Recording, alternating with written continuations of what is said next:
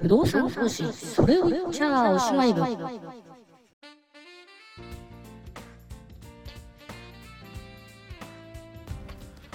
不動産投資、それを言っちゃおしまい部でございます。皆さんこんにちは。いかがお過ごしでしょうか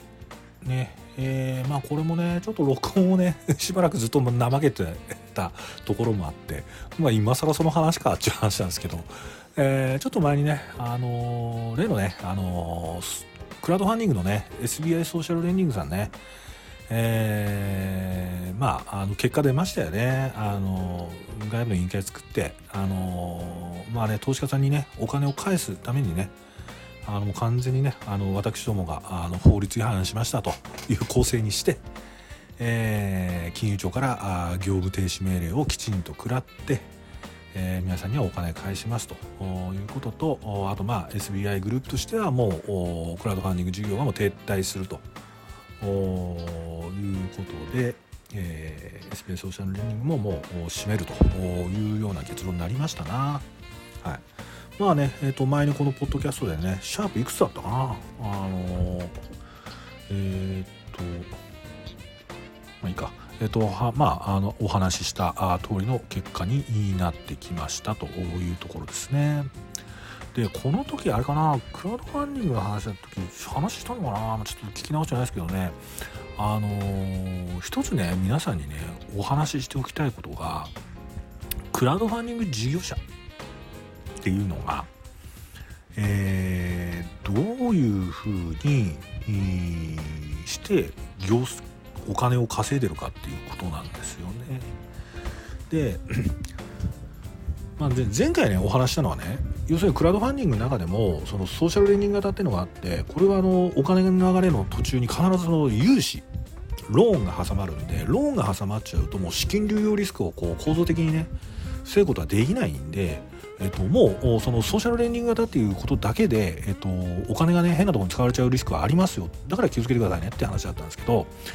えっとね、今ねお話ししようと思ってるのはそうじゃなくて、クラウドファンディング事業者って儲かってんのっていう話なんですよ。でえっと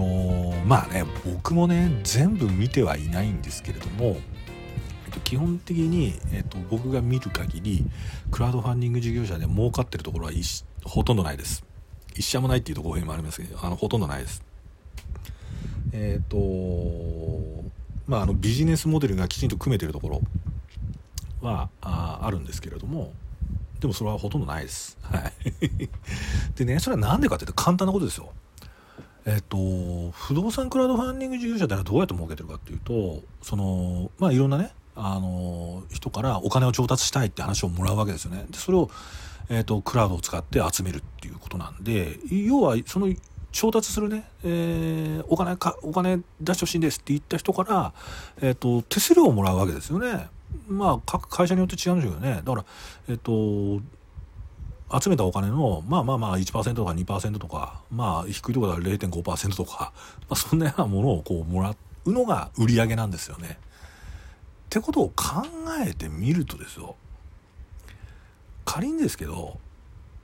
ひゃくおくえんお金集めましたと、クラウドでね。でまあ、なかなかね さんパーセント 取れてるとかないと思います。多分 いちパーセント ぐらいが多分相場あるんじゃないかなと思うんですけど、 いちパーセントにパーセント 取ったところでひゃくおくえん集めてもいちおくにおくです、売り上げね。売り上げいちおくにおくで事務所構えて、えー、セキュリティね、インターネットのねセキュリティも備えたシステムを備えて人員を抱えるっつったら、それは無理ですよね。無理ですよね。人員も抱えてってなると。だから基本的にはせんおく単位でお金を集められるようなプラットフォームにならないとクラウドファンディング事業って成り立たないんですよ。で皆さんクラウドファンディングでこうね見てもらえば分かると思うんですけど、あのみんなね一件あたりねあれですよね、そのまあ特に不動産なんかでもみんなちっちゃいですよね。いちおく集めるって言ったらかなり大きい方じゃないですか、それでも。でそんな世界でまあ数百億から千億単位のこう案件集められるかってことなんですよね。えっとなので、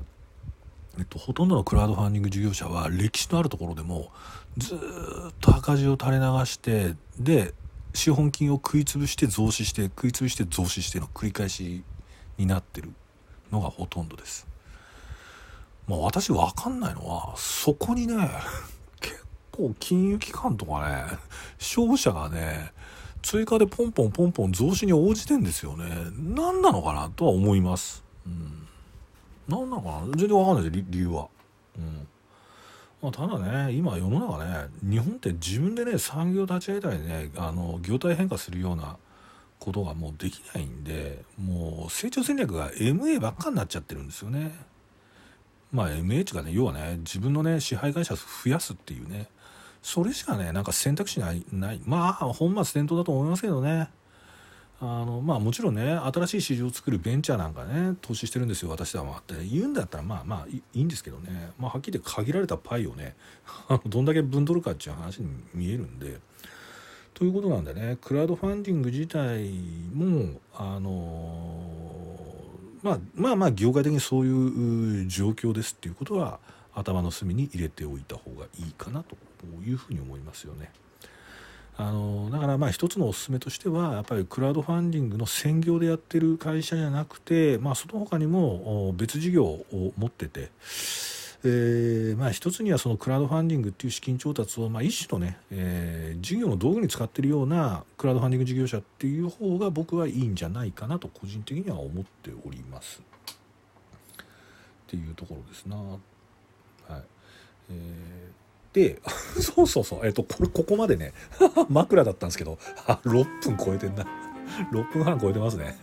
あのフローとストックのね話をこうしてたわけなんですけど、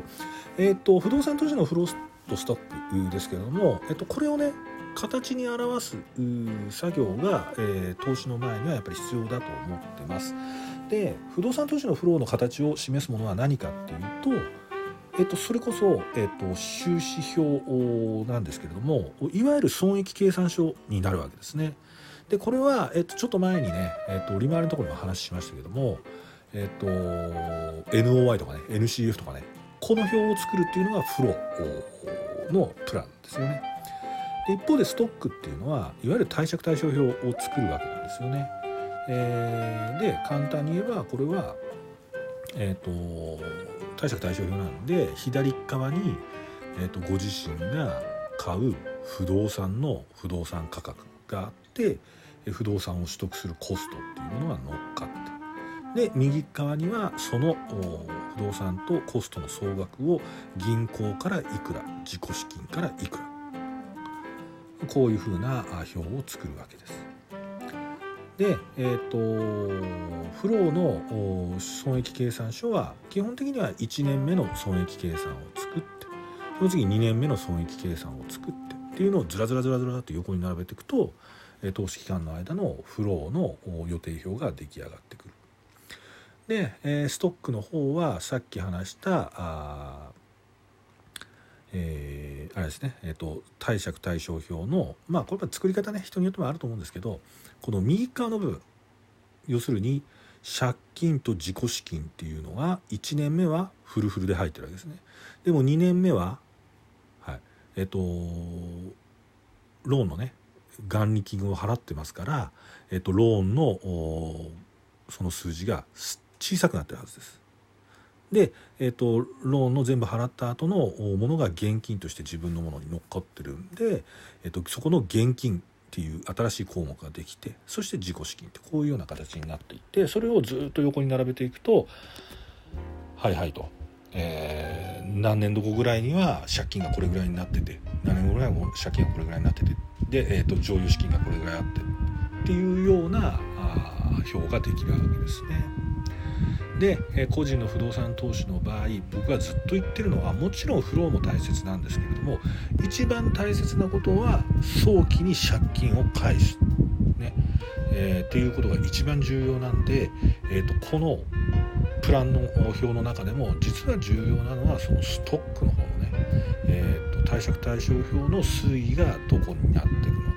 いくのかここを一番見なさいよということなんですよね。でね、これもねやっぱりこう今表の話をしちゃったんでねこう口頭だとちょっと説明に限界があるなということね、まあ何回か前にも話しましたけどね、やっぱり YouTube なのかっていう感じがねしてるんですが、そんなものに手をかけるわけにもいかんというようなね感じもしますけどね、ということでちょっと悩んだりしてますけどね、えー、ということなんで、えー、とすべからく、まあ、不動産投資に関わらず、えー、とやっぱりストックっていうことにどれだけ意識を持ってやるのかっていうことが肝要だと、それを支部長は思っているということでございます。